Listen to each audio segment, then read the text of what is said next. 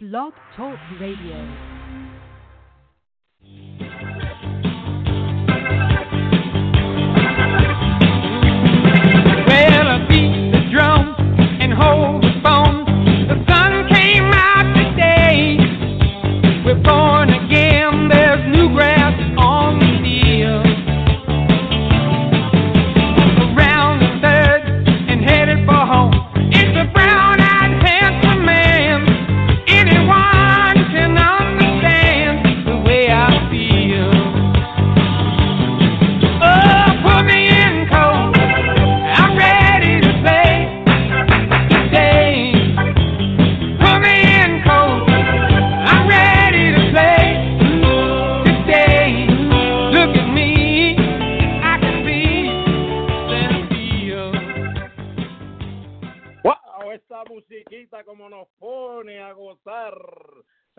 Mire, cuando usted la escuche, Put Me In Coach, I Could Be a Center Field. Mire, eso eso lo pone usted a pensar solamente en béisbol profesional, béisbol amateur, béisbol de pequeñas ligas, todo lo que tiene que ver con el deporte de béisbol, señor. Y en las ligas menores, señor, esto usted lo escucha en cada entrada. Así que es como, es como el himno de las ligas menores. Así que bienvenidos al podcast de Me Gusta Los Deportes. Seguimos.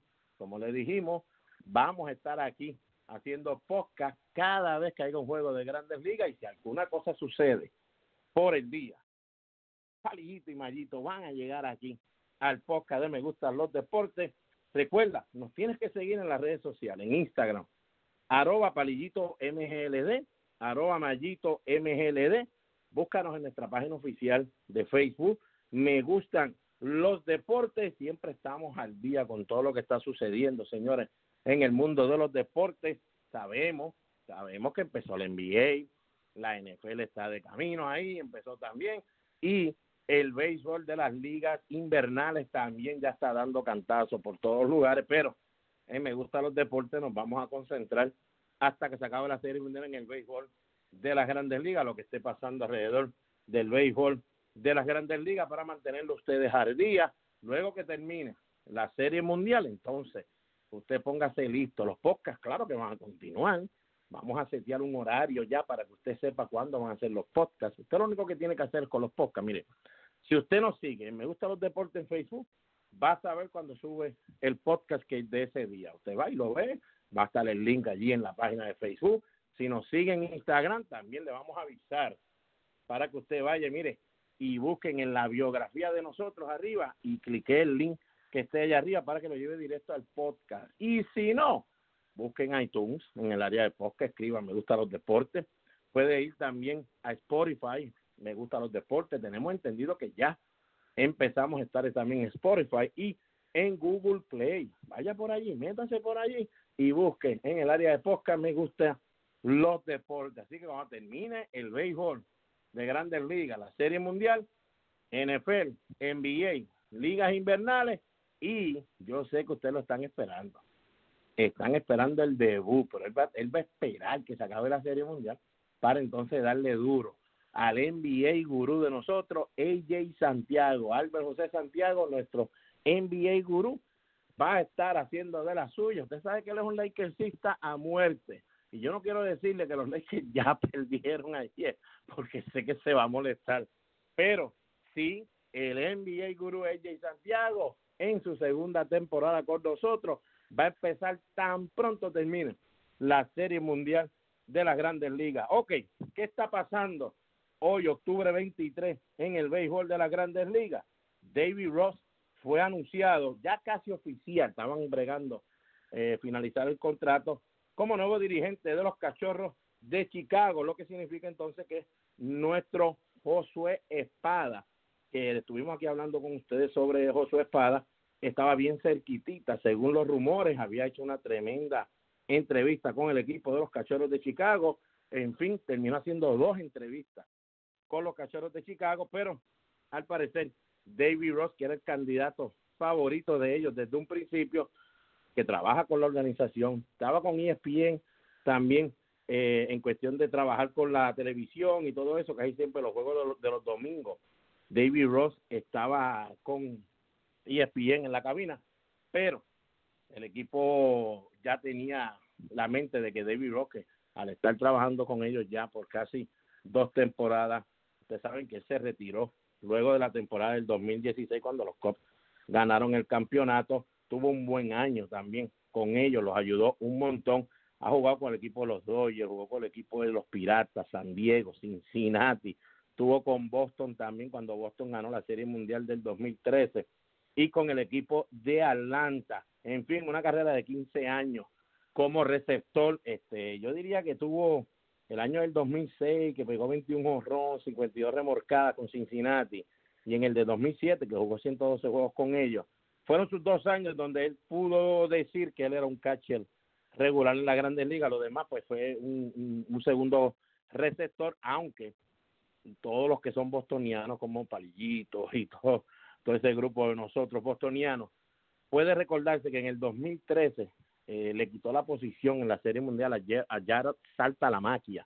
Cuando Saltalamacchia en sí empezó la postemporada bien, pero que bien frío, le dieron la posición a David Ross, que no jugó mucho esa, esa temporada debido a contusiones cerebrales que sufrió esa temporada. Solamente jugó treinta y seis juegos ese año dos mil trece con los Mediarrojas de Boston, la temporada regular, pero después terminó siendo el catcher oficial de la postemporada y de la Serie Mundial. Señores, inteligente, eh, es un, debe ser una persona que Tío Epstein y su grupo analítico, eh, no que pueda controlar, sino que le pueda decir eh, cómo quiere que las cosas se hagan. Eh, no sé, no sé si, ¿cómo les digo? Joe Maddon, ellos estaban un poquito fuerte con John Maddon, una porque estaba ya John Maddon haciendo unas cosas a su manera, no estaba siguiendo todo, todo lo que ellos querían que, que se hiciera, y pues John Maddon tenía supuesta, según ellos, eh, John Maddon pues no, no, no tenía como una seriedad, a los jugadores todos como en una misma seriedad para hacer las cosas, para esas ganas de seguir ganando, y yo no sé qué ellos creen que David Ross va a poder hacer, porque entonces David Ross tendrá que cambiar su personalidad. Porque todos los que conocemos de David Ross, todos los que hemos visto a David Ross jugando desde que ha estado todos esos quince años en las Grandes Ligas, es una persona que siempre ha estado vacilando, siempre se ríe en el dogado, siempre mantiene ese closeout, como dice el americano, loose. Eh, y no sé ahora cómo este equipo de los Cachorros de Chicago van a querer que David Ross bregue, bregue perdón, porque definitivo va a bregar con lo analítico, porque es lo que ellos quieren que David Ross haga. Pero con los muchachos tendrá que cambiar. Y eso no es muy buena medicina. Eso yo no sé. Yo no sé si, si usted sabe que cuando a uno le traen un individuo y le dicen, este va a ser tu nuevo dirigente, y ya uno lo conoce un poco o tiene una idea de la persona que es, y ese individuo de momento cambia. Lo primero que uno dice es, ah, bueno, porque ahora es dirigente, nos lo vamos. ¿Dónde estará el David Ross que, que nosotros conocíamos? Aquel ser humano, aquel individuo, ¿dónde está? Porque ahora lo que parece es un muñeco de la organización. No sabemos si eso va a suceder, esto es solamente Palillito dando su opinión, pero a mí me, me parece que David Ross no va a poder ser el individuo que él era cuando estaba con, jugando pelota en las Grandes Ligas, y yo creo que ahí va a tener su problemita en lo que él vuelve a ajustarse o darse cuenta de lo que está sucediendo. Eh, no estoy diciendo que van a tener una mala temporada los Cachorros de Chicago con él al mando, pero yo creo que la temporada no va a empezar tan tan cómoda como muchos fanáticos posiblemente piensan en este momento. Así que nada, desearle mucha suerte a David Ross, a sus fanáticos de los Cachorros de Chicago. eh, Eduardo Guzmán, que está de, de escucha de ellos. Bueno, Eduardo, de, después hablamos, entonces te voy a traer por aquí para que sufras un ratito conmigo, porque yo sé que, que, que este año ha sufrido demasiado, hermanito, pero nada, usted sabe cómo es, Eduardo. En guerra avisada no muere gente, y Me Gusta los Deportes le dijo usted que, por lo menos Palillito le dijo que los Cachorros no iban a estar ahí. Así que no te preocupes, hermano. Ok, lo próximo es algo serio, es algo serio. Eh, nosotros traímos la noticia al otro día de acabarse la serie de campeonato entre los Astros. Eh, es más, no fue ni al otro día, fue casi una hora después de acabarse el partido. Eh, lo que pasa es que la noticia, pues, cuando la subimos era casi de madrugada. Y es posible que mucha gente no la vio, con todo y eso, ¿verdad? Que están por todas las redes sociales de nosotros, pero es posible que la gente pues no la haya, no la haya habido. Y es la situación que, que pasó luego de terminado el partido donde el Altuve pegó el cuadrangular. Eh, entonces estaban todo el mundo gozando y disfrutando en el camerino. Eh, de momento, el asistente del gerente general de los Astros, que Jeff Luno es el, el, el gerente general, pues su asistente, Brandon Taubman, lo sé, señores, ustedes no lo han oído, casi nadie yo creo que ha escuchado de Brandon Taubman. Es un individuo joven, no es muy no es muy veterano en el béisbol, pero es de los jovencitos, esto ya te sabe, analítico, sabe métrico, eh, muchos en televisión dicen los nerds, palillito, nerds, es uno de esos nerds, pues ok, vamos a llamarlo uno de esos nerds, eh, que de verdad, este, eh, estoy seguro que no saben ni cómo actuar en un clubhouse, no saben cómo actuar alrededor de, de, de la prensa cuando es béisbol, eh, a lo mejor ni conoce a todo el mundo, solamente conoce los que él quiere conocer. Eh, pues mire, después de terminar el partido, él hizo unas declaraciones mientras estaban entrevistando a, a uno de los jugadores, pero casi nadie escuchaba lo que él decía, y parece que él se dio cuenta que nadie lo estaba escuchando cuando eso él lo estaba diciendo, que entonces vino y en un momento dado, cuando habían tres reporteras cerca eh, de donde él estaba, él empezó a gritar, gracias a Dios. Ah, para dañar todo, una de las reporteras estaba usando un brazalete grande, color violeta, que usted sabe que es para concientizar sobre la violencia doméstica en, en los Estados Unidos. Pues él gritó un montón de veces, según dicen las tres reporteras, gritó un montón de veces, gracias a Dios que tenemos a Roberto Osuna. Estoy tan, y bueno, vamos a decirlo porque esto es un podcast, un podcast y ustedes saben que una contrapalabra puede pasar, pero quiero que usted escuche completo lo que él dijo. Estoy tan jodidamente feliz de haber conseguido a Roberto Osuna.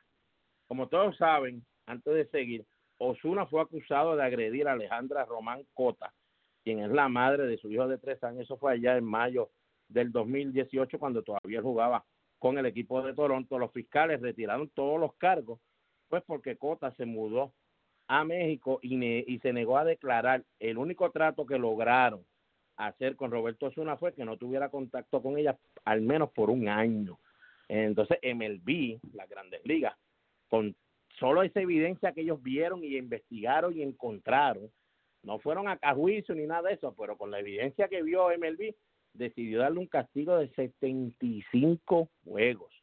Desde que lo cogieron los Astros vía cambio, muchos, muchos dentro de la organización de los Astros no han estado bien contentos eh, por eso, porque ellos siempre decían que, que ellos era, eso de violencia doméstica para ellos era algo que ellos no iban a estar bien duro trabajando en contra y ayudando, y jamás y nunca se iban a ver obligados o a bregar con algo como eso. Solamente pues si sucedía de la nada, pues ellos tenían que bregar con eso. En este caso tuvieron que irlo a buscar sabiendo lo que había. Pero, pero, ahora que explotó esto, este gran cantazo, ya están saliendo muchos reporteros, especialmente eh, tan pronto el equipo de los Astros de Houston decidió hacer un comunicado de prensa cuando la noticia salió por las redes sociales, sin pensar, de verdad, que sacaron F. Sacaron F, ese departamento de relaciones públicas. Ellos solamente, cuando escuch- cuando vieron las redes sociales y lo que estaba pasando, pues, dijeron, la historia publicada por Sports Illustrated es engañosa y completamente irresponsable. A un jugador de los Astros se le hicieron unas preguntas, unas preguntas difíciles, y nuestro ejecutivo, que es Brandon Taubman, estaba apoyando al jugador durante el momento difícil. Sus comentarios tenían mucho que ver con la situación del juego que acababa de ocurrir, nada más. Tampoco estaban dirigidos a ninguna reportera en específico. Estamos extremadamente decepcionados con el intento de Sports Illustrated de fabricar una historia donde no existe. Ahí rápido salieron tres reporteros hombres, no las mujeres que, que estaban allí, sino tres reporteros hombres que dijeron, señores, de verdad que es una falta de respeto lo que acabamos de escuchar en las redes sociales, en el comunicado de prensa del equipo de los Astros de Houston, porque nosotros estábamos allí y él lo dijo mínimo doce veces, y bien, pero que bien gritado, y no había ningún jugador en el área. Ok, ¿qué significa esto? Porque muchos nos han estado escribiendo ahora, ahora que es noticia acá en Estados Unidos y en la y en Grandes Ligas empezó a hablar de esta situación, y los Astros de Houston ayer tuvieron que hablar. Eh, A J Hinch rápido pidió disculpas, pidió disculpas, dice, lógico, es lo más fácil de decir, no sé toda la información, solamente tengo parte de la información, ya ya él sabe que hay muchos reporteros que empezaron a escribir, especialmente mujeres, que el equipo de los Astros de Houston hace esto muchas veces. Eh, muchos gerenciales del equipo tratan a, la, a las féminas reporteras de una manera que, que no es muy agradable y que ellas ya han tratado de bregar con la situación y le han hecho caso omiso los gerenciales grandes de los Astros de Houston. Nada, eso dice A J Hinch, que es lo lógico, es lo que iba a decir. Eh, entonces ahora el dueño del equipo dice que, que, que perdonen, que está bien avergonzado de que haya pasado esta situación. También Brandon Taubman está diciendo lo mismo, bla, bla, bla, bla. Este, mire, señores, lo que esto significa es lo siguiente. Es una mancha negra para los Astros de Houston, especialmente durante una serie mundial, que es lo que menos que tú quieres que estar hablando es de cosas que no tienen que ver con el béisbol. Pero es una cosa seria, pero bien, pero bien seria. Para mí, Brandon Taubman eventualmente, posiblemente no ahora, porque si lo hacen ahora, pues van a estar tirando la toalla diciendo de que lo que dijimos en el comunicado de prensa sabíamos que era embuste, pero tratamos de sacar los pañitos para ayudar al hombre. Se va a ver feo. Yo creo que tan pronto se acabe la serie mundial, pase lo que pase, yo creo que Brandon Taubman no va a estar más con los Astros de Houston, no importa cuántas veces él pida perdón, eh, que ya veo que en las redes sociales como cuatro o cinco veces ha dicho perdón. No creo que el equipo de los Astros va a querer seguir bregando con la situación, tanto de que todavía tienes Osuna en el equipo y ahora también vas a añadir este individuo, y este individuo, tú estás diciendo bien claro en el comunicado de prensa que estaba apoyando a Roberto Osuna usando estas clases de palabras que contra una mujer es algo fuerte, especialmente lo que ya hizo Roberto Osuna. Así que esto está bien feo. Solamente que yo creo que Brandon Taubman no lo vamos a escuchar más en el béisbol por un buen tiempo. Si algún otro equipo lo coge, pues no sé, eh, posiblemente ni, ni nos enteremos porque ni lo anuncien. Pero yo no creo que él va a seguir estando con los Astros de Houston, y quería dejarle saber eso, porque mucha gente eh, nos está escribiendo y preguntando, Palillito, ¿qué, qué, ¿qué es eso que está pasando? ¿Qué es eso que están hablando los Astros de Houston? ¿Qué pelotero ellos hablan? Pues no, no era en sí un pelotero, es el asistente del gerente general. Bueno, ok, yo sé que mucha gente todavía se sigue preguntando lo mismo. Mucha gente me sigue escribiendo lo mismo. Ya yo he hablado por radio en Estados Unidos, eh, en E S P N Deportes, en español, eh, en un montón de sitios que me han llamado, y siempre, y mire, y le sigo repitiendo lo mismo, lo mismo y lo mismo. Juan Soto tiene veinte años de edad. Si tiene más de veinte años, wow, sería de verdad un cantazo bien grande. Porque usted tiene que entender que desde que pasó la situación del nueve once con las Torres Gemelas, la situación cambió tanto. Antes sí, antes del nueve once, definitivo, había muchos peloteros dominicanos. Yo jugué con Bartolo Colón y Bartolo me decía que tenía diecisiete años. Y ya Bartolo se afeitaba. Y yo, no, Bartolo, tú tienes veinte y pico. Y después del nueve once salió a relucir la edad verdadera de Julio Franco. Salió a reducir la edad verdadera de Bartolo Colón, que ya se sabía, por lo menos los que jugamos con él. Y todos, todos, todos esos escuchas, todos esos directivos gerenciales que trabajaban en Santo Domingo con las escuelas y las academias de béisbol de Grandes Ligas, todos también empezaron a caer presos. Empezó a salir toda la situación del dinero que le pagaban los jugadores para tenerlos a ellos y que ellos los ayudaran a llevarlos a Estados Unidos y toda esa cuestión. Señores, todo eso se puso bien estricto en el béisbol de Grandes Ligas y a nivel federal con los Estados Unidos. So, no veo cómo, cómo, no solo Juan Soto, cualquiera, Ronald Acuña también, cualquiera de estos muchachitos jóvenes, no veo cómo, cómo pueden hacer algo ilegal de cambiarse la edad como hacían antes, sin que nadie los agarrara ya con el tanto tiempo que llevan en los Estados Unidos. Así que, señores, y usted lo ve la cara, le ve la cara, las actuaciones, cómo él actúa. Si usted hablara con él por teléfono, se va a dar cuenta eh, que Juan Soto tiene veinte años de edad, señores. Créanme, veinte años de edad. Yo estaría bien, bien en shock si pasara algo y alguien me dice, mira, no, él tiene veintidós, veintiuno, veintitrés, no sé. No sé. La cuestión es que el muchacho es tremendo pelotero, tiene un futuro increíble si no se lesiona y las cosas no cambian para él.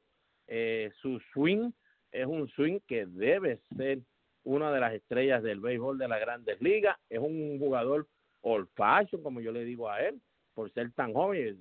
Tú eres bien old fashion, juega el juego como debe ser. Nosotros ahorita estamos subiendo unos videos, el Palillito Toco, a usted le gusta, en Me Gusta Los Deportes en Facebook, lo voy a estar subiendo ahorita, y es sobre los turnos que tuvo eh, Juan Soto, como a usted le gusta, que Palito le explique y todo eso. Eh, y usted se, usted se va a dar cuenta lo old fashion que es ese muchacho cuando viene a la caja de bateo, y no es fácil para estos lanzadores tener que bregar con un muchacho que es old fashion cuando ellos están acostumbrados a todos estos que están free swinger a la, a la vida y no les importa poncharse. Este individuo, Juan Soto, le importa poncharse, y cuando hay gente en base, eh, el hombre se crece y hace todo lo posible por no poncharse, aunque sea poner la bola en juego, y eso casi pues no se ve. Así que solamente darle saber esa parte que muchos siguen preguntándolo. Tiene veinte años, señores. Yo yo yo diría que estoy noventa y nueve punto nueve por ciento seguro, porque no puedo estar cien por ciento, porque no vivo con él, ni, ni me crecí con él, ni nada. Pero estoy noventa y nueve punto nueve por ciento de que eso fue así. Ok, miren lo que vamos a hacer ahora. Recuerdan que ayer Palillo Santiago estuvo con nosotros, ex Grandes Ligas, usted sabe ya todo lo que le hemos dicho a la leyenda José Rafael Palillo Santiago, eh, y nos va a terminar ahora de hablar, en este momento que vamos a tener al final del podcast, de hablar y de, de contarnos su experiencia cuando eh, fue nombrado abridor del primer juego de una serie mundial, que fue el primer latinoamericano en tener esa distinción, este, ese, ese, ese, esa, ¿cómo es? ¿Cómo se dice eso? Eso, yo soy malo en el español a veces, pero eh, esa dicha, vamos a ponerlo así, esa dicha de ser el primer latinoamericano en, en abrir el juego, el primer juego de una serie mundial. Pero lo voy a traer a él ahora aquí. Pero lo primero que yo quiero hablar con Palillo Santiago, ya que ayer fue un duelo de dos caballetes, eh, Gerrit Cole versus Max Scherzer, hablar un poquito que de ese de ese primer partido entre esos dos caballetes, y lógico, el primer partido de la serie mundial de este año en las Grandes Ligas, Nacionales versus los Astros de Houston. Así que vamos a darle la bienvenida a la leyenda, al gran José Rafael Palillo Santiago. Saludos, Palillo. Saludos, Arnold. Un saludo cordial y deportivo a toda esa gran audiencia de tu espacio deportivo. Eh, ayer comenzamos la historia de mi vida, pero me pregunta sobre el partido de ayer.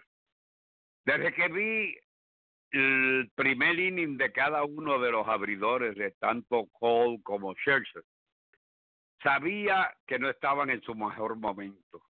Y te digo eso porque el, el ya al final de temporada, cuando vas a una serie mundial, eh, los brazos están cansados, ya son doscientos y pico de lanzamientos, y, y la verdad es que Cole es un ponchador, igual que Scherzer, y eso pues definitivamente eh, sus brazos no estaban en su mejor condición para ese partido de anoche, y a pesar de eso pues se pudieron batallar y balancear. No se pudo escapar Cole, permitió cinco carreras, y Scherzer, esas primeras dos carreras, el primer inning, pues fueron las únicas que permitió, pero se cundió de lanzamiento, nunca lo había visto en tanto tres y dos, al igual que Cole, que estaban detrás de los bateadores. Eso tú nunca lo ves en dos estelares lanzadores como eso. Yo sabía que iba a ser una tarde difícil para ambos lanceado, lanzadores, y que el bullpen de ambos equipos iba a tener que hacer el trabajo, como así pasó. A pesar de bueno, que el bullpen... Este, de... Palillo, fíjate, Palillo, si, si ayer ese, eso no hubiese sido béisbol, y usted lo ve como si fuera así una pelea de boxeo, definitivamente usted pudo ver inning por inning, que sería entrada por entrada, como cada bateador de cada equipo, tanto contra Gerrit Cole, como tú dijiste, y Max Scherzer, le estaban dando duro a, a, a, al estómago de cada lanzador, lo seguían ablandando, eh, y cada picheo que pasaba, tú los veías más cansados, más agotados, especialmente, Palillo, Gerrit Cole no sabía ya qué hacer con Juan Soto, no sabía cómo picharle a ese muchacho, y Max Scherzer no sabía cómo cerrar una entrada con estos bateadores de los Astros de Houston. Bueno, así fue, y tú veías eh, el esfuerzo grande que hicieron los dos por eh, tratar de ir más de cinco entradas y tratar de salvar el bullpen de ambos equipos. Nunca yo había visto que a Cole le habían bateado con tanta facilidad. Era como si ellos supieran lo que lo que venía cada lanzamiento. Él trataba y trataba, no tenía su slider como antes, no podía poner la bola donde quería. Ya tú sabías que iba a ser una noche larga para Cole y también para Scherzer. Victoria no, para el Palillo, equipo de Washington. Palillo, lo, lo habíamos lo habíamos lo habíamos dicho aquí eh, en el sí. podcast de ayer, se había hablado, yo lo había hablado con ustedes. Eh, el equipo de los Nacionales es de un equipo, como ya les dije, de la Liga Nacional, se batea más la recta. eh, Gerrit Cole mm. cogió palo con los Piratas, no fue tampoco un lanzador que daba out fácil, y pudimos ver ayer cómo Gerrit Cole, que su su mejor arma es, eh, Palillo, eh, la recta alta, esa recta alta, Palillo, en todo el año en todo el año dos mil diecinueve los bateadores le batean uno diez ciento diez a ese lanzamiento, y mucha gente diciendo, pero Palillito, ¿y por qué sigue tirando en esa área alta? Bueno, porque esa es su arma, eso, ¿sabes? Nadie le batea eso. ¿Qué pasa? Soto a ese lanzamiento batió cuatrocientos treinta y ocho. ¿Qué pasa? Él quiere decir, bueno, tú bateas alta, yo no tiro más que alta, esa es mi arma, pues tu arma contra la mía, a ver cuál es la que gana. Ya en el tercer turno, Palillo, ya Gerrit Cole le hizo de seis, de siete lanzamientos, seis fueron curvas o el aire, porque dijo, no le voy a tirar una recta más, pero aprendió, Palillo, pero tuvo que coger dos batas para poder aprender. Tú sabes que eso viene de los analíticos de Grandes Ligas, que ahora son los que dominan el béisbol. Hay que pichar, ya todo el mundo lo sabe, yo sí voy a batear, que veo los juegos, con dos strikes yo voy a esperar una bola alta, porque la van a tirar uno o dos lanzamientos altos. Yo digo, los ojos de nosotros los humanos están donde, en la cabeza, arriba, la zona alta. Yo debo ver esa bola mejor que la bola bajita. Ahora, hay dos clases de lanzamientos altos. El que se queda en la zona del pecho, que todo el mundo dice que es alto, pero ahí está. Mira, mira el caso del pequeño gigante de Houston. ¿Cómo es posible que le tiren recta alta cuando es el mejor bateador que tiene Grandes Ligas de bola alta? Pues ayer le tiraron alta y vio la línea seguida. Le tiraron alta y vio el batazo seguida. O sea, hay dos lanzamientos altos. Uno que está en la en el pecho y el otro que está este, sobre los ojos. Ese es el que los analíticos quieren que se haga.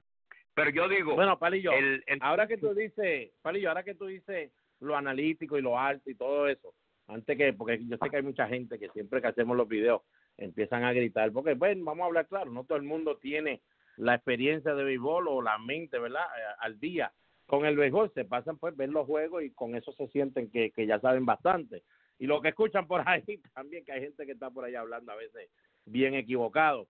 Palillo, tú fuiste lanzador de Grandes Ligas, toda tu vida has sido lanzador. Este, tú estabas en la época donde todavía para subir a Grandes Ligas como lanzador no era nada más tirar duro, o sea, tú tenías que saber lanzar en Grandes Ligas, o sea, no te iban a subir de todas las clases A, doble A, triple A, lo que sea, hasta que tú no demostraras en las menores que tú podías pichar y ya tú sabías pichar en las Grandes Ligas. Palillo, explícame si tenemos razón o no los que pensamos que con tanto lanzador joven ahora en Grandes Ligas, pues ya tú sabes, como dice Palillo, después que tire noventa y ocho ya súbelo y olvídate que bregamos con él allá arriba. Palillo, ¿cuál es el picheo que un receptor puede pedirle a un pitcher joven de esto, que de seguro las posibilidades de que él falle donde lo está pidiendo son grandes? ¿La recta alta o la recta bajita?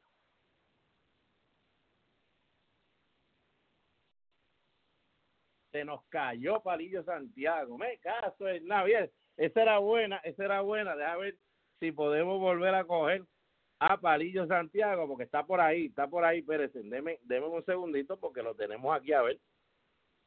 Dime, Palillo, ¿estás ahí? Estoy aquí, si me oye. Ahora te oigo. ¿Pudiste escuchar la última parte de la pregunta?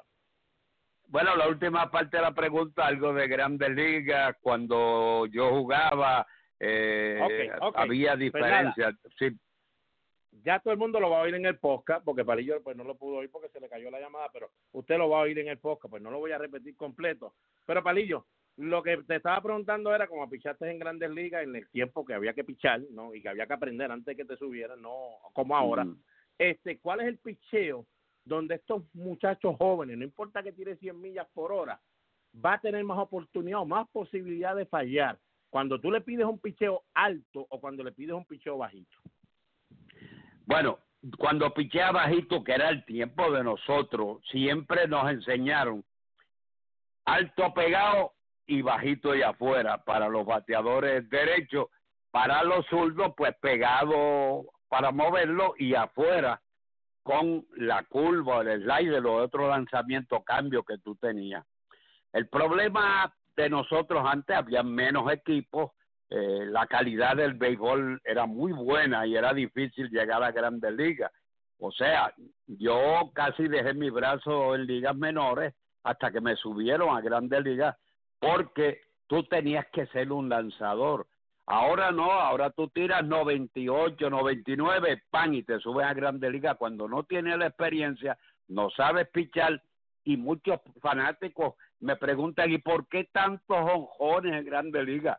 Sí, dicen que la bola está más viva, eh, palillito, que si esto... No, no, no, son los errores que cometen los lanzadores jóvenes que han subido a Grandes Ligas porque tiran noventa y ocho y noventa y nueve... Se ponen atrás en el conteo, los bateadores buenos se sientan en la recta y no importa qué recta tú tengas, si la tiras por el medio, la bola no se mueve o la usas en las esquinas, te van a batear muy bien. Y eso ocasiona los, los cuadrangulares que se han conectado y además pues hay que subir, que la, go, la loma la bajaron, que si la bola es más viva, todo eso. Pero la verdad no, no, que le, podemos, de... le podemos añadir, Palillo, todo lo que tú dijiste de los jóvenes, uno se lo añade sí.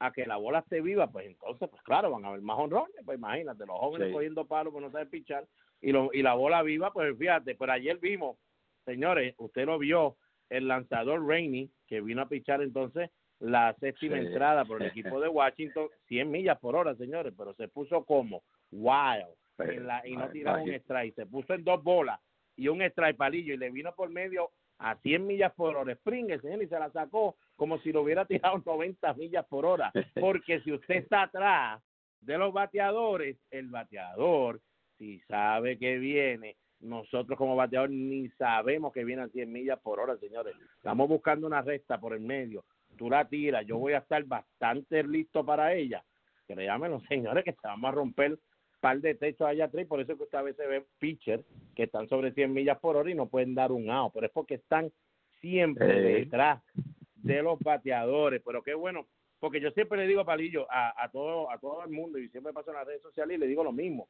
que si yo tengo un lanzador joven en la loma, yo tengo que hacer todo lo posible por no pedirle un lanzamiento, una recta alta, cuando yo sé que si él no me la tira el cuello del bateador, es posible que me la dejen las letras y el tipo le dé una un estacazo, y yo digo sí. pues mira, yo mejor le pido bajito, que si falla sea contra el piso, que vimos a Suzuki ayer, Varillo, que por poco se cayó sin rodilla el pobre Suzuki, pero era sí. como dijo Max Scherzer, Scherzer dijo, yo no le iba a guindar nada a estos bateadores de Houston, yo me aseguré que iba para el suelo, y si cae en el suelo, pues Suzuki que la bloqueara. Eso no sí. se ve, señores. Si Max Scherzer, Palillo, fuese sido un lanzador joven, no duraba tres entradas ayer, Severino. No oh, duraba yes. tres entradas, Palillo, porque no iba a tener la mente de que con lo que tenía él todavía podía dar out, después asegurarse de que no guinde nada. No, los dos jóvenes sí. de ahora se pusieron los huevos a peseta y venimos a piedra limpia ya. Y este no me va a batear, y señores, y así no se puede. Scherzer duró, como dijo Palillo, ciento doce picheos, cinco entradas, posiblemente el equipo hubiese querido que pichara seis para que entonces Patrick Corbin tirara la séptima y no tener que usar la Rainey, pero Palillo, y este, el equipo de los Nacionales tenía un plan, que es el mismo plan que va a tener hoy también, esta tarde llegar a la octava entrada con la ventaja, tenían la ventaja, eh, ganaron el partido, Houston, los que preguntan, Palillo, ahora vamos a hablar lo que tú crees entonces de este segundo juego antes que termine por la historia de ayer. Este segundo juego, Palillo, tres punto setenta de efectividad en esta postemporada tiene el gran Justin Verlander, uno punto diez en su carrera de postemporada, Steven Strasburg, uno de los mejores I R A sí. en la historia de las postemporadas, la tiene Steven Strasburg, Palillo. Eh, tú sabes que contra los Yankees le dieron a Verlander, ellos le dieron, Tampa Bay le dio a Verlander. Palillo, ¿cómo tú te sientes después de tú saber, si tú eres un jugador de los Nacionales ahora mismo, después de tú saber que ya le ganaste a Gerrit Cole y que Steven Strasburg paraba la ofensiva, paró la ofensiva de los Dodgers como si fueran niños a pequeñas ligas? ¿Cómo tú te sientes el juego de hoy? Bueno, definitivamente el equipo de Washington tiene el momentum ahora. Ya le ganamos al caballo de ellos. Va el segundo caballo. Nosotros, si le ganamos a aquel, le podemos ganar a este. Lo que tenemos que salir de aquí, de Houston, con dos victorias. Y estamos positivos que lo podemos hacer. Fíjate que Rendón no pudo batear ayer, eh, el, la primera base tampoco pudo producir, Kendrick, o sea, que el equipo, ninguno de los dos equipos batió como se esperaba, pero batearon oportuno. Por ahí vino el muchachito de dominicano de veinte años, Lefield, que tiene que aprender, lógico, va a ser una gran estrella, pero defensivamente no es muy bueno todavía, pero es una macana respetable en el home plate Soto. Pero en el outfield tiene sus problemitas, que tiene que trabajar en eso. Tiene veinte años nada más, así que tiene un mundo por delante, un diamante que ya empieza a pulirse, así que hay que trabajar en la defensa nada más de él. Ahora, yo te digo, ayer yo creía que iba a ser un duelo de lanzadores, pero los brazos se cansan. Como dije ahorita, es el final de una temporada, es la Serie Mundial. Lo digo por experiencia propia, mi brazo cuando llegué a la Serie Mundial estuvo cansado, no me dolía, pero no tenía la fuerza, el poder en el brazo que había tenido hacía una semana, dos o tres semanas antes de llegar a la Serie Mundial. Pero yo tuve el problema que a mí me usaron como abridor y me usaron como el bullpen. O sea, son dos cosas diferentes. Tú calientas como abridor por cerca de doce minutos y tira treinta y dos, cuarenta y pico lanzamientos. En el bullpen tienes que pararte y en diez o quince lanzamientos ya estar ready para entrar. Y eso definitivamente debilita ese brazo. Yo creo que hoy, con los dos lanzadores, el menos oportunidad que tiene de lucir bien es Verlander, que se notó cansado en sus últimas dos salidas, y Strasburg debe tener un juego extraordinario porque tiene lo que no tienen otros lanzadores. Además de su recta, su slider, tiene un buen cambio de velocidad que le hace daño al equipo de Houston. Así que yo espero que Strasburg tenga un gran juego y que posiblemente Verlander tenga, Verlander tenga dificultad para ir seis, cinco entradas. Bueno, ya lo saben, de mi parte, antes de ir a Palillo para lo último, mi predicción de hoy, me voy a ir con el equipo de los Nacionales. Yo sé que yo los escogí a ellos, eh, sé que mucha gente se vuelve loco, no, pero yo creo que Strasburg va a tener su problemita, posiblemente la primera entrada, joven, primera Serie Mundial, esto no es fácil, señores, va a tener su problemita sí. en la primera entrada. Verlander no puede tener problema en la primera entrada, porque tan pronto tiene problema en la primera entrada, siempre lo hacen dos o tres, así que Verlander sí. tiene que venir a dar un cero. Pero Palillo, yo veo que va a dar el cero en la primera entrada. Yo creo que él va a estar bastante pump para este momento. Eh, yo creo que Houston puede ser que haga una en la primera entrada, pero como quiera, veo a Strasburg dominando al line-up de los Astros de Houston por lo menos seis entradas, que es lo que necesita el equipo de los Nacionales. Y antes que usted me pregunte, señor, si Patrick Corbin, si tiene que pichar la séptima, porque solamente duró seis, Strasburg va a pichar la séptima, Patrick Corbin, ¿ok? El tercer juego lo puede pichar Santa María, Santa González, la que sea. El que puede sea, llover en Washington, Palillo, ¿verdad? Puede llover en Washington. Sí, y eso es así. Tú no puedes pensar en mañana. Tú no, no puedes pensar en mañana. Tú tienes que ganar el de hoy. Mañana picha cualquiera, o llueve, o pasa cualquier cosa.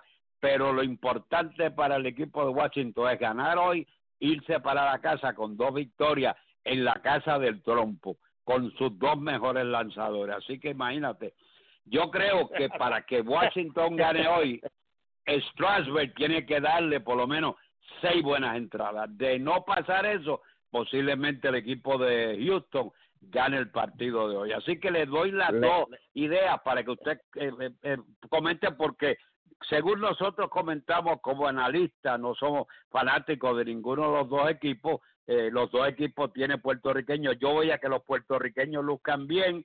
Dave Martín hizo un trabajo brillante ayer con el bullpen, que no es el mejor de las Grandes Ligas, pero le sacó un inning a este. La única decisión mala fue traer a Rainey ese, que le dieron el home, pero lo sacó seguida, trajo a Corbin, trajo al otro. Así que pudo hacer el trabajo el bullpen.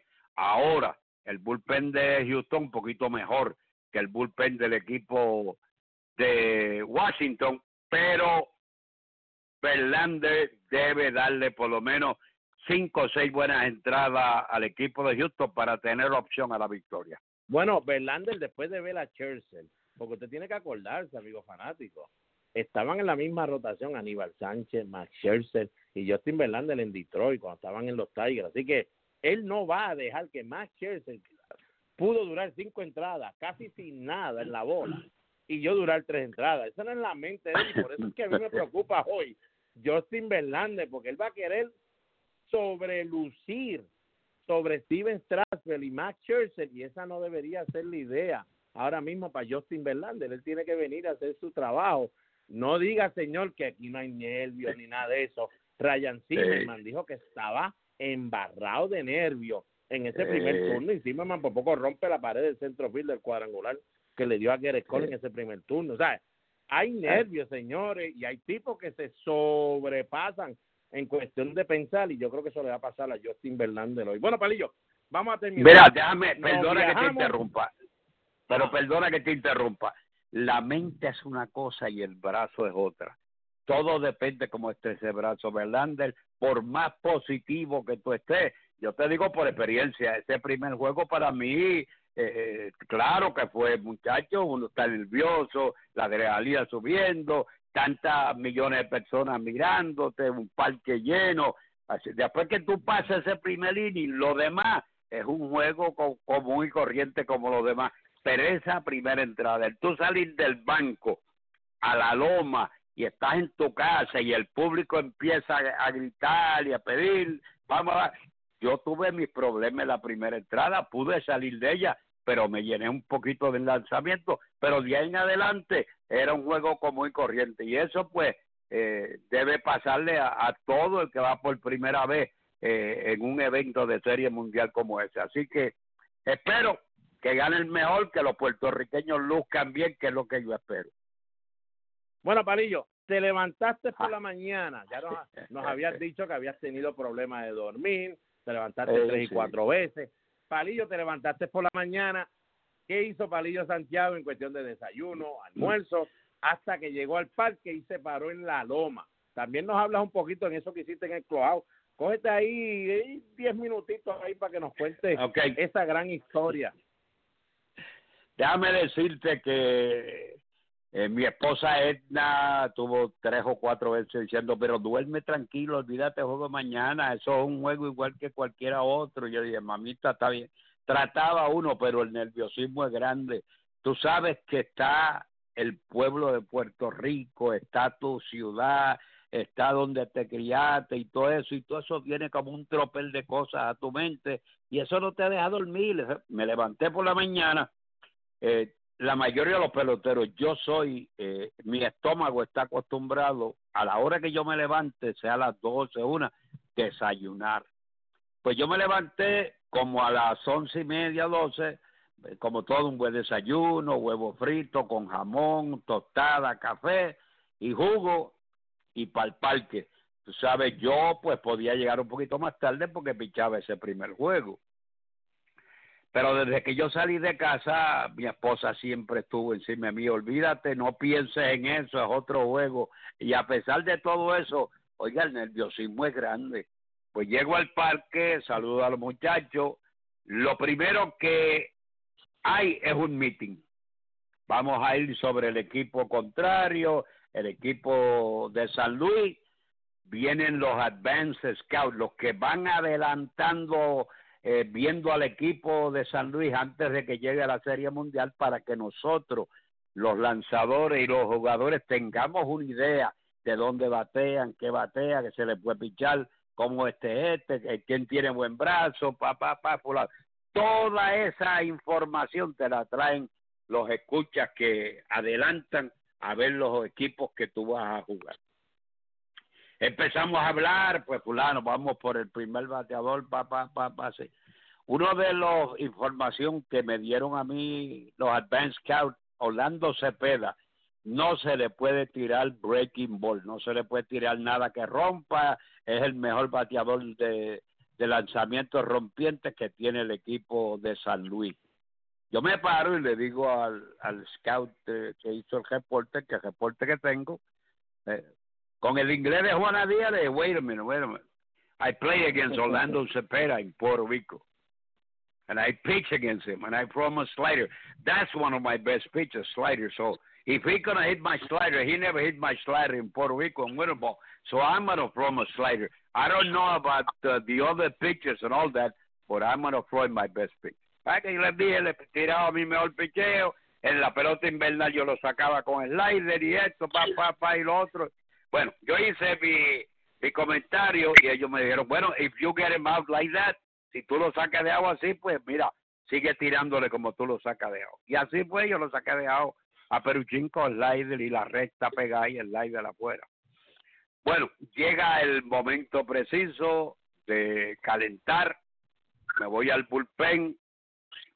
Me voy con Elston Howard, que no iba a cachar ese juego, lo iba a cachar Gibby, Gibson, que es uno de los catchers que vino a Puerto Rico con el equipo agresivo. Y ya yo lo conocía y, y pues me había cachado casi toda la temporada en Boston. Eh, el, el que vino de Boston, Elston Howard, vino después en un cambio para Boston y yo hubiese preferido que fuera Elston Howard, la veteranía ya de tantas series mundiales y eso, pero el manager me dijo Gibson y esto va a cachar y pues vamos con Gibson. Me puse a calentar allá y entonces una de las cosas que Elston Howard me dijo, I know it's your first time, you're nervous, es tu primera vez, estás nervioso, trata de controlar los nervios, controla la mente, tú tienes buen slider, buena recta, y tú lo que tienes que hacer es esa primera entrada, esa es la que tú tienes que concentrarte más y darle un cero seguido a esa gente y tratar de que tu equipo venga y haga carrera. Bueno, yo le dije muchas gracias, padre. Voy a la loma y ya el mister Lou Broker se le tiré pegado, se llameó y me dio un hit por encima. Entonces me puse con tres envases y un solo out. Y entonces Orlando Peruchín Cepeda y eso pues vino el, el, el turno de... Batió para doble play, salí de la entrada.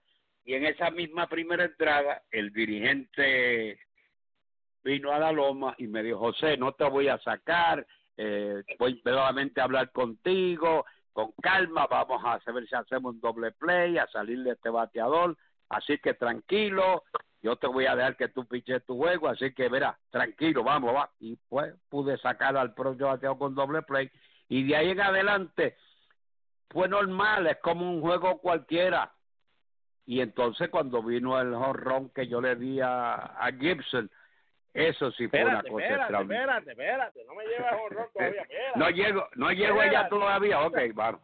Espérate, está el juego uno a cero, ¿verdad?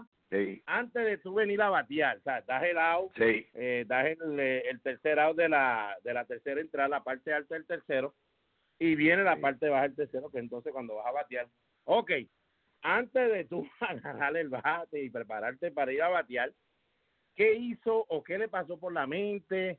Si recuerdas, cuando tú te sientas, y no sé, porque yo diría, a lo mejor en ese momento, eh, adiante, yo no quiero ni batear. Es que batear, chicos, yo tengo la mente en el juego, tengo la mente en los bateadores de allá, yo yo no... Ven acá, Palillo Santiago, estaba pensando que le iba a dar una tabla, no jonrón, pero que le iba a dar una tabla a Bob Gibson en ese primer turno, o Palillo fue a batear... Pues si, si la cojo bien, si no, pues olvídate, yo quiero pichar. Bueno, lo más importante fue que esos primeros dos entradas, todo el que venía para acá me decía, está durísimo, todos los gringos, ya tren que el otro, y tiene un slider encendido. Y es bueno, yo soy buen bateador, yo toda mi vida he sido buen bateador, yo voy a ir allí y voy a buscar una recta donde yo quiero, un poquito alta, si me la tira, le voy a hacer. Yo no voy allí a coger el extraño, voy a hacer tres swings, eso es lo que yo tenía en mente. El primer picheo, cuando me parla lo más, el primer picheo que yo veo es recta alta, y hice el swing, no fue con los ojos cerrados, como dice todo el mundo, para molestarme y eso, no, no, yo sabía lo que estaba haciendo. Escucha, yo te amarado, escucha. Sí, yo sí que no fue con los ojos cerrados, como tú dices. Entonces, cuando le doy a la bola, yo sabía que le había dado bien. Ahora, de que se iba a ir por encima del bostro verde, que no es lo que hay ahora, que había asiento, no, allá había una, una la misma cerca, pero entonces había un cyclone fan arriba de esa cerca, como veinte o treinta pies, por encima de todo eso. Yo saqué la bola, yo no sé de dónde saqué tanta fuerza para darle, tiene que haber sido la velocidad de la recta de, de Bob Gibson, que cuando contró el bate, la bola caminó y caminó, y cuando pasó por primera, yo no sabía si estaba en una nube o qué estaba pasando, si iba a pisar la almohadilla o no, cuando pasó para el lado, pero Jim me dice, ¿qué jamón cogiste? Eso fue lo único que yo me acuerdo, sea, paso o sea segunda. Que, o sea que Peruchín te, te habló mientras pasaste por ti. No, porque Peruchín le había dicho a Gibson, mira, be careful, José, he's a good hitter. He, he, he, he's got power. Ah, he's a pitcher. Que no le importa, fíjate que si yo me encargo de José Santiago, papá. Y entonces cuando yo le vi a Roque, que Peruchín tiene que haber ido al banco, le dije, te lo dije, que ese tipo tenía fuerza, que era buen bateador, cuando yo le di a Ojón.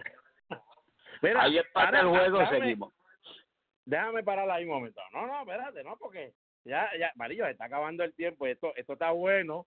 Señores, sí, no se preocupen, esto va a estar en el podcast para toda la eternidad. Palillito también lo va a acomodar en fuerza de un pack de videos para que usted tenga esta historia nada más. La vamos a subir en las redes sociales para que usted vuelva a escucharla, eh, vea el jonrón, sí, le vamos a tener el video del jonrón y todo eso. Eh, pero hay unas cositas que, que, que yo siempre que, que, que quiero que la gente sepa. Eh, ya escucha a Palillo en esta situación. Eh, yo creo que el, el podcast de mañana, Palillo, el podcast de mañana, tú vas a terminar las últimas entradas tuyas que tú pichaste. Bueno, mire, Tim McCarver, que era el receptor de los Cardenales de San Luis, eh, bueno, no solamente en ese, en ese año, él lo fue también en el sesenta y ocho cuando ganaron, y había, tuvo sí. tiempo, mucho tiempo cachando, y, y Tim McCarver, nosotros nos encontramos eh, hace poco cuando ustedes fueron a hacer eh, un juego contra San Luis de Interliga, que, que estuvimos con Yadier Molina y los muchachos allá, ahí en Fenway Park, eh, hace un sí. año o dos años, no recuerdo cuándo fue, y estuvimos compartiendo allí, y él se quedó solo con nosotros, con la familia, porque pues papi había salido y no estaba en el cuarto, y estábamos nosotros, y él vino a hablar acá. Eh, y yo le tuve que preguntar, y ven acá, Macarlo, cuando mi papá vino a batear, ¿qué tú pensabas? ¿Tú sabes qué se había hablado o algo? Porque Palillo ya menciona lo que Bob Gibson le dijo a Peruchín, pero no, eh, yo no creo que yo, o sea, yo hasta se me olvidó contarla a papi. Esta es la primera que le voy a contar a mi papá, lo que Macarlo dijo aquel día. Macarlo dijo, bueno, tu papá venía a batear, ya habíamos dicho, no es mal bateador, pero jamás le va a batear a Gibson, jamás, ¿sabes? Porque Gibson está duro, eh, olvídate, yo dije, olvídate, esto es un out, un out, ya tienes un out, vos, vamos a darle esto que ya tienes un out. Y después que me pidió el cuadrangular, McCarver dijo, me tardé como un par de media hora antes de ir a Bob Gibson y decirle, contra, fallamos el pichón, Santiago. Porque él dice que era, era un tipo fuerte, era un tipo que cuando pichaba no quería ser amigo ni del catcher. Ni nadie, el, nadie, el, no. Él era un tipo fuerte. Mira, hay una cosa que yo quiero decir, bueno, lógico, eh, al lado de cada hombre debe haber una mujer, y yo fui favorecido con Dios por el ángel que me dio por esposa, que sin ella, pues, mi historia hubiese sido otra, pero eso viene en otra historia. Gibson, de mi querida madre. Cuando, sí, mi querida esposa, cuando vamos al juego de, primer juego de la Serie Mundial, el periodista me dice, José, quiero tomarte un retrato con Gibby. Yo le dije, mira, él no quiere amistad con nadie. Ese tipo es, mira, yo no, yo no sé, yo no tengo problema, pero habla con él. Y dile que yo lo conozco a él de Puerto Rico, del Sisto Escobar, de Winter Ball. Ay, cuando le dijo eso, Pues Gibby creía que yo era Pantalones Santiago, que en paz descanse. El José Santiago, pues él creía que era Pantalones. Para aquella época, Pantalones ya era un veterano con los Leones de Ponce. Y él dijo, oh, yeah, Santiago, yes, of course, I remember. Entonces vino y nos retratamos. Y él siguió creyendo que yo era Pantalones Santiago. Entonces, cuando tú hablaste de el, el hace dos o tres años atrás que nos encontramos, eh, que ustedes se encontraron con el catcher y esa cosa, pues yo me encuentro, ajá, con Gibby, y Gibby me dice a mí, José, you know, some, you're a hell of a nice guy and I like you, but I hate you at the same time. Tú eres un gran hombre, yo te, me comporto muy bien contigo, la cosa, pero te odio. Yo digo, pero ¿por qué tú odias? Me dice, dos puertorriqueños que yo odio. Y yo le digo, pero ¿por qué? Guay, me dijo, uno me partió una pierna con una línea. Roberto Clemente, que en paz descanse. En el año ese que tuvo grande, le dio una línea en una rodilla y le partió ahí y tuvo meses sin poder pichar. Y entonces tú vienes en una serie mundial y me da un jojón. Los dos puertorriqueños que más yo odio en mi vida son ustedes dos. Y entonces lo más que yo odio es que vengo a una actividad de esta. Nadie me habla de la temporada del sesenta y siete que yo tuve, el más valioso, el líder en efectivo y todo eso. Me dicen, ¿por qué tú dejaste que Santiago te diera un jojón en la Serie Mundial? Yo tengo que soportar todo eso, José. Señores, yo me hice un gran amigo de él. La leyenda de Bob Gibson, yo sé que hay muchos jóvenes que nos escuchan y pues dice, Bob Gibson, sí, sí lo he visto, está en el Salón de la Fama. Señores, bajaron, bajaron la loma por Bob Gibson, sí, cuando terminó con uno punto doce de efectividad en el sesenta y ocho. Señores, sí, ¿sabes? Bajaron esa clase, ese, ese caballete era más grande que un Justin Verlander, un Gerrit Cole que usted ve ahora. Era más difícil que esos lanzadores. Porque imagínate, yo tengo que bajar la loma. Todo el mundo decide, hay que bajar la loma, hay que bajar la loma, porque si no, este tipo no le vamos a dar ni un pao en lo que esté en Grandes Ligas. Eso es para que usted sepa, Palillo Santiago, darle un cuadrangular, es mi padre y todo, y lo amamos, y lo amamos, ese es mi héroe, pero yo sí sé lo que se siente cuando un noveno bate, porque eso es lo que eso, eso es lo que él ve, un noveno bate más pitcher. Yo sí, sí sé lo que siente cuando un individuo eso me da una línea a mí cuando yo pichaba un doble, un hit, cualquier cosa. Imagínense, en una serie mundial, el primer turno al bate de ese individuo te la saca por todo el Green Monster, porque si fuera por el Pesky Poe, que es, que es chiquito, y tú dices, pues eso fue un jorrón de suerte, trescientos siete pies, o en el Yankee Stadium, ah, eso fue un bombito ahí al right field, pero se fue. No, no, por el Green Monster, y no por el Green Monster del left field nada más, sino hacia el área del centrofield. Así que, y miren, para que los que joroban a mi padre y lo vacilan, miren, la bola nunca apareció, por eso que no tenemos la no. bola, chicos. Si se fue por encima de la malla, si te cae en la malla, la traen, pero ya se fue por encima de la malla, así que suave, no vacile tanto, no vacile. Bueno, Palillo, lo vamos a dejar ahí. Déjame, párate, párate, que tengo una Dale. cosita que tengo que añadir. Dale, para, los que no, sí, para los que no saben de Bob Gibson, un atleta excepcional, además de un gran lanzador. Él jugó en, en, con los Golf Trotters, con los, sí, con los Harlem Golf Trotters, de baloncesto, los Harlem Golf Trotters como baloncelista. Así que él era un atleta terminado y, y un gran atleta. Y además, paraba en la loma y no quería amigo, era intimidante. Chacho, él, él ni te quería mirar a los ojos. Y cuando tú lo mirabas a él, parecía que los ojos estaban botando candela. Ese tipo era bien intimidante y no tenía miedo de tener que tumbarte, moverte de la loma, del, del home play, porque ese home play era de él. Esa clase de, de lanzador era Bob Gibson. Dale ahora. Bueno, ya lo saben, señores. Nos vamos a dejar aquí. Mañana, Palillo, va a terminar el juego, las entradas que faltan, decirnos cómo se sintió después del partido, cuándo llegó al hogar, que pueda decir, ah, porque yo me imagino, señores, yo no sé nada, pero sabremos mañana. Pero Palillo cuando llegó a su casa y se sentó en el sofá y dijo, espérate, wow, todo esto sucedió. Y ahora yo soy fulano este, fulano aquí, ¿cómo va a ser? Así que vamos a hablar de eso, pero esto que hablamos hoy, esta historia del jonrón eh, y de las primeras entradas, la vamos a subir con el video del cuadrangular para que usted lo disfrute en las redes sociales, así que esté pendiente a nosotros para cuando esto suba, usted sea parte de la historia de Palillo Santiago y el podcast. Así que Palillo, gracias por estar con nosotros y mañana nos volvemos a ver a la misma hora. Un gran honor, hijo, así que nos vemos mañana. Saludos, mi hermano.